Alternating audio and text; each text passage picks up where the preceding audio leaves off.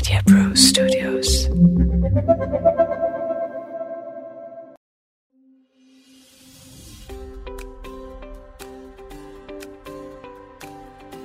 प्यारे भाइयों और बहनों, आप सब लोगों ने जितना प्यार हमें दिया है डॉक्टर साहब को, उस सब के लिए मैं आपसे धन्यवाद करता हूँ। आप लोगों में से बहुतों ने हमें प्रश्न भेजे हैं। प्रश्न भेजते रहें, हमें अति खुशी होती है आपके प्रश्नों का जवाब देने में। और श्रोताओं, जैसा कि हमने बिल्कुल शुरू में आपसे कहा था, यह डॉक्टर साहब प्रोग्राम आपके अपने सवालों के जवाब के लिए बनाया गया है। डिस्क्रिप्शन में हमारा नंबर देख लें, उस नंबर पर हमें व्हाट्सएप मैसेज कर दें, हमें बहुत खुशी होगी आपके सवाल का जवाब देने में। नमस्कार दोस्तों, हमारे सुनने वालों, हमारे श्रोताओं, हमें चाहने वालों, देखिए सुषमा जी आज हमसे क्या सवाल जवाब करती हैं। नमस्कार श्रोताओं, सर अभी बारिशें शुरू हो गई है और बारिश के साथ आती है बहुत सारी बीमारियां, बहुत सारी तकलीफें। तो हमारा ये जो एपिसोड है ये पूरा बारिश के ऊपर डेडिकेटेड है। बारिश से होने वाली बीमारियों के बारे में हम आज चर्चा करेंगे। ठीक है, अच्छा है। बारिश आती है, लोग खुश होते हैं, बच्चे पानी में खेलते हैं, बचपन की यादें आ रही हैं कि नाव बना के गटर में चलाते थे। लेकिन जब कोई घर का बीमार पड़ जाता है तो परेशानी शुरू हो जाती है। चलो शुरू करें आज का ये एपिसोड। हाँ सर, जैसा आपने कहा, यूजुअली हम बारिश को फन और जो आपने कहा कि हम कश्ती बना के पानी में करते थे उसके साथ एसोसिएट करते थे।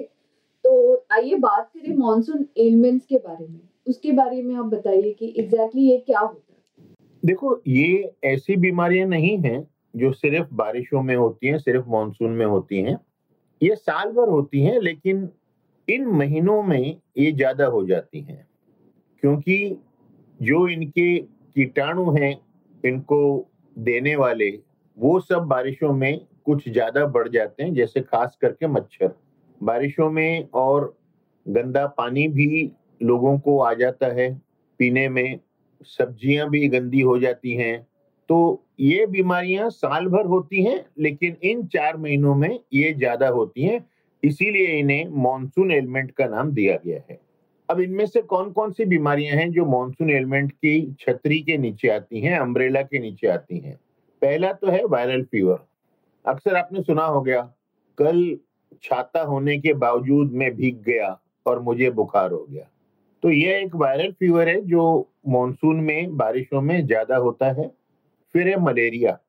मलेरिया मच्छर के काटने से होता है और यह मच्छर रात को बाहर निकलता है।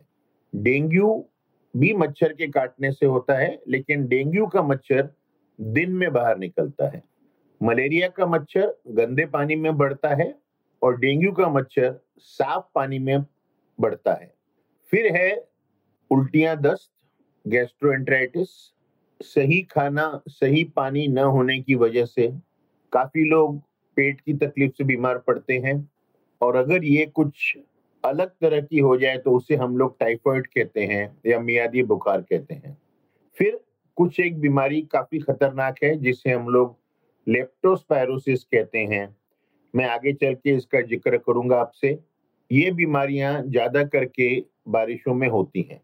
और फिर एक आखिर ऐसी बीमारी जिसका कोई कारण ही ना मिले, दो तीन दिन में पेशेंट अपने आप ठीक हो जाए, जिसे हम लोग एक्यूट फेब्राइल इलनेस कहते हैं, यानी कि अचानक आया हुआ बुखार और जो अपने आप चला गया, जिसका कोई निदान ही नहीं हुआ। और कोई बीमारियां हैं जिससे फीवर होता है बारिश में? बारिश की हर बीमारी से फीवर होता है। एक मैं कह दूं, चिकनगुनिया, वो भी मच्छर का ही है, वो भी साल भर होता है, लेकिन बारिशों में थोड़ा ज्यादा हो जाता है। बारिश की हर बीमारी, जितने मैंने नाम जतलाए, उसका लक्षण यही है, बुखार, सिर दर्द, बदन दर्द, कभी दस्त, कभी उल्टी, कमर दर्द, यही लक्षण है सारे। और इसके लिए हमें डॉक्टर के पास जाना बहुत जरूरी हो जाता है। जो ये बुखार का सिलसिला चलता है, इसे घर पे ट्रीट करना चाहिए कि इसके लिए दवा लेनी चाहिए डॉक्टर के पास जाकर? देखो, पहले अगर आपको बुखार आया है ना, तो आप बगल में थर्मोमीटर लगा के देख लो आपको बुखार कितना है। अगर आप डॉक्टर के पास गए और आपने कहा मुझे तीन दिन से बुखार जैसा लग रहा है, तो डॉक्टर आपको ट्रीट नहीं कर सकता, उसे आप कुछ मदद नहीं कर रहे हो।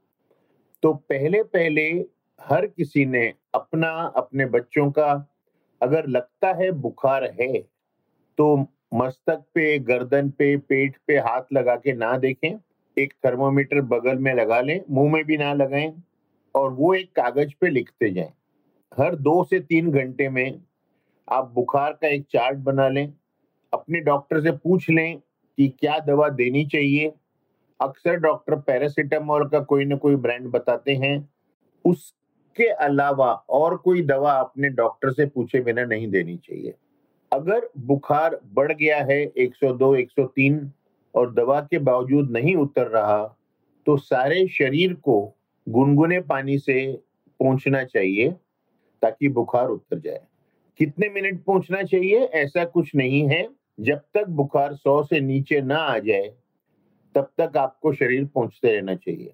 कुछ लोग, अगर आपको चक्कर वगैरह नहीं आ रहा है तो आप नहा भी सकते हो, आपका बुखार बहुत जल्दी उतर जाएगा। और अगर आपका बुखार चौबीस से छत्तीस घंटे नहीं उतर रहा तो आप जरूर डॉक्टर के पास जाइए, क्योंकि आजकल जो बीमारियां हैं, मलेरिया, डेंगू, चाहे ये सदियों से चली आ रही हैं, ये एक से दो दिन में लोगों को काफी क्रिटिकल कर सकती हैं, काफी सीरियस कर सकती हैं। सर, अक्सर कहा जाता है कि बारिश में पानी को गर्म करके पीना चाहिए, तो एक सवाल ये है कि क्या सिर्फ गर्म करके पानी पीने से सफिशिएंट रहता है कि और भी कुछ करना चाहिए?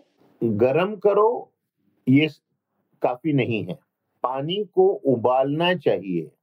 और एक ध्यान से सुनिए, उबाल आने के बाद दस मिनट तक पानी उबलता रहना चाहिए, उसके बाद उसे आप ठंडा करके पी सकते हैं। नहीं तो अगर आपके घर में कोई अच्छा सा फिल्टर है तो फिल्टर का पानी भी काफी है। इससे आपको जो गंदे पानी से बीमारियां होती हैं उससे आप बच सकते हो, यानी कि उल्टियां, दस्त, गैस्ट्रोएंटेराइटिस या टाइफाइड या पीलिया, जॉन्डिस। लेकिन मलेरिया, डेंगू, लेप्टोस्पायरोसिस से आपको गर्म पानी नहीं बचा सकता। लेकिन शुद्ध पानी पीना, उबला हुआ या फिल्टर का, या फिर अगर आप बाहर हो तो कोई अच्छी कंपनी का बॉटल्ड वाटर एक अच्छी आदत है, इसको बनाए रखना चाहिए। तो बारिश में ग्रीन लीफी वेजिटेबल्स, जो हमारे पालक होता है, ये सब कहते हैं कि नहीं खाना चाहिए, इससे भी बीमारियां फैलती है, तो इस बारे में आप क्या कहना चाहेंगे? देखो, ये पालक, मेथी, पुदीना, धनिया, ये सब चीजें अक्सर गंदे पानी के आसपास उगती हैं और बारिशों में पानी और गंदा हो जाता है। तो ऐसा भी नहीं है कि आप सेवन ना करो, ना खाओ, उन्हें साफ करना शुरू करो। तो क्या करो पहले कि पानी में नमक घोल के इन्हें आधा एक घंटा भिगो के रखो, उसके बाद नल के नीचे रनिंग वाटर में इन्हें धो लो, उसके बाद पानी उबालो और उबलते पानी से इसको दस पंद्रह सेकेंड डाल के निकाल लो। ऐसा करने से ये साफ हो जाती हैं और आप इनका सेवन कर सकते हो। सर, बारिश में क्या डाइट फॉलो करना चाहिए जिससे कि इन्फेक्शन ना फैले, या फिर क्या पर्सनल हाइजीन रखनी चाहिए, लोगों को स्वच्छता रखनी चाहिए जिससे बीमारियां ना फैले? देखो, पहली बात तो ये है ना, मैंने अभी तक काफी एपिसोड में कहा है, पानी ज्यादा पीना चाहिए।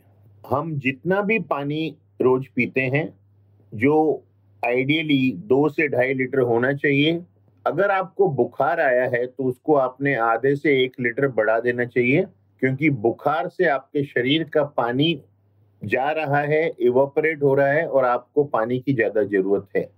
पानी ज़्यादा लें, जिन चीज़ों में पौष्टिकता है, न्यूट्रिशन है, उन्हें ज़्यादा लें। दो से तीन फल, घर में कटा हुआ सलाद, दूध, दही, अगर आप मांसाहारी हैं तो दो अंडे, यह लेना शुरू करें ताकि आपके शरीर की इम्यूनिटी, आपकी बीमारी लड़ने की शक्ति बढ़े। उसके बाद आप समझेंगे कि जो बीमार है ना, उसे मसालेदार चीज़ें नहीं अच्छी लगती, उसे तली हुई चीज़ें नहीं अच्छी लगती। तो सबसे पौष्टिक चीज़ रहती है खिचड़ी, मूंग दाल की खिचड़ी। अगर भूख लगी है तो आप आलू पराठा दे सकते हो दही के साथ, आप दाल चावल दे सकते हो, आप आलू की सब्जी दे सकते हो बिना मसाले की। आप अंडा और ब्रेड दे सकते हो, अंडा और रोटी दे सकते हो। और अगर आपको खाने का मन नहीं है तो आप सूप पी सकते हो, वेजिटेबल सूप, चिकन सूप, कोई भी सूप, लेकिन सूप पी सकते हो, टोमेटो सूप। ये काफ़ी पौष्टिकता देता है। फिर जैसे मैंने कहा कि मलेरिया और डेंगू मच्छरों से होते हैं, तो आपको एक ख्याल रखना चाहिए कि आपके आसपास मच्छर नहीं है। अगर आप घर में प्लांट्स रखते हैं और उनके नीचे पानी जमा होता है, अगर आपके फ्रिज की ट्रे में पानी जमा होता है तो उसे सही समय पे खाली कर लिया करें। कोई ऐसा जगह आपके बैल्कनी में अगर कुछ डब्बे पड़े हैं, नारियल पड़ा है, उनमें सब पानी जमा ना होने दें, क्योंकि शुद्ध पानी में मच्छर डेंगू के पलते हैं। अगर आप बिल्डिंग में मैनेजिंग कमेटी में हैं, काफ़ी वक्त ऐसा देखा गया है कि जब कमेटी के लोग आते हैं टंकियों में दवा छिड़कने तो लोग उन्हें पैसा देके वापस भेज देते हैं। वो दवा हमारे नुकसानदायक नहीं है। अगर आपके घर के बाहर गटर है जहाँ पानी जमा होता है तो उसको साफ करा लें ताकि पानी जमा ना हो। मच्छरों से बच के रहें, जरा ध्यान रखें। और अगर आपके यहाँ मच्छर बहुत ज़्यादा हैं तो मच्छरदानी का उपयोग कर लें। खाने पीने का ध्यान रखें, कोशिश करें बाहर की चीज़ें ना खाएं। और अगर बाहर का खाना जरूरी है, आपके घर में खाना नहीं बनता, तो आप बाहर से जो चीज़ पकाई गई है वो लें, कच्ची चीज़ें ना लें। कच्ची चीज़ें यानी कि चटनियाँ हो गई, इमली की चटनी, हरी चटनी, ये ना लें। बाहर से आप गन्ने का रस, लस्सी, जो आपको ये नहीं मालूम कि कौन से पानी से बनी है, वो सब ना लें, उनसे दूर रहें। और सबसे बड़ी बात है, मेरे गोलगप्पा बेचने वाले बंधु मुझसे नाराज़ हो जाएंगे, लेकिन गोलगप्पे, भेलपुरी वगैरह ना खाएं, क्योंकि वो चटनी के बिना नहीं बनती। तो एक तरफ मच्छर से बचें, एक तरफ अपना भोजन, पानी और भोजन शुद्ध रखें। सर, जब बुखार की बात आती है तो कैसे पता लगा जाए कि ये बुखार मलेरिया, डेंगू की वजह से है या फिर कोई और मॉनसून की बीमारी की वजह से है? कोशिश भी ना करें पता करने की, क्योंकि यह तो डॉक्टरों के लिए भी मुश्किल काम है, उन्हें टेस्ट करने पड़ते हैं। आप खुद सोचने की कोशिश ही ना करें। आप अच्छी तरह बुखार का चार्ट बना के अपने डॉक्टर के पास जाएं, उनसे बात करें और देखें कि कैसा उनका क्या सोचना है कि आपको मलेरिया है, डेंगू है, वायरल है, चिकनगुनिया है, लेप्टोस्पायरोसिस है, क्या है। सर, आपने कहा था कि आप लेप्टोस्पायरोसिस के बारे में भी कुछ बताने। देखो, क्या है कि जब किसी एरिया में पानी जमा हो जाता है, लोग कहते हैं ना कि मैं घुटने तक पानी में चल के आया। जब ये पानी जमा होता है तो जमीन पे हर जगह चूहों के बिल होते हैं। यह बारिश का पानी बिल के अंदर जाता है, वहाँ पे यह पानी चूहों के मूत्र से कंटामिनेट हो जाता है। इसमें लेप्टोस्पायरोसिस के बैक्टीरिया रहते हैं और अगर हमारे पैर में कोई छोटा मोटा कट है तो हमें लेप्टोस्पायरोसिस हो सकता है। तो अगर आपको बुखार है, आप डॉक्टर के पास जा रहे हैं, तो आप डॉक्टर से बताएं कि मैं जमा हुए पानी में, गंदे पानी में कितने मिनट चला था, ताकि आपके डॉक्टर को आपकी बीमारी का निदान करने में सहायता मिले। सर, मॉनसून में बच्चों के लिए कुछ अलग टिप्पणी देना चाहेंगे आप? देखो, बच्चे तो खेलने जाएंगे बाहर, बच्चे तो भीगेंगे।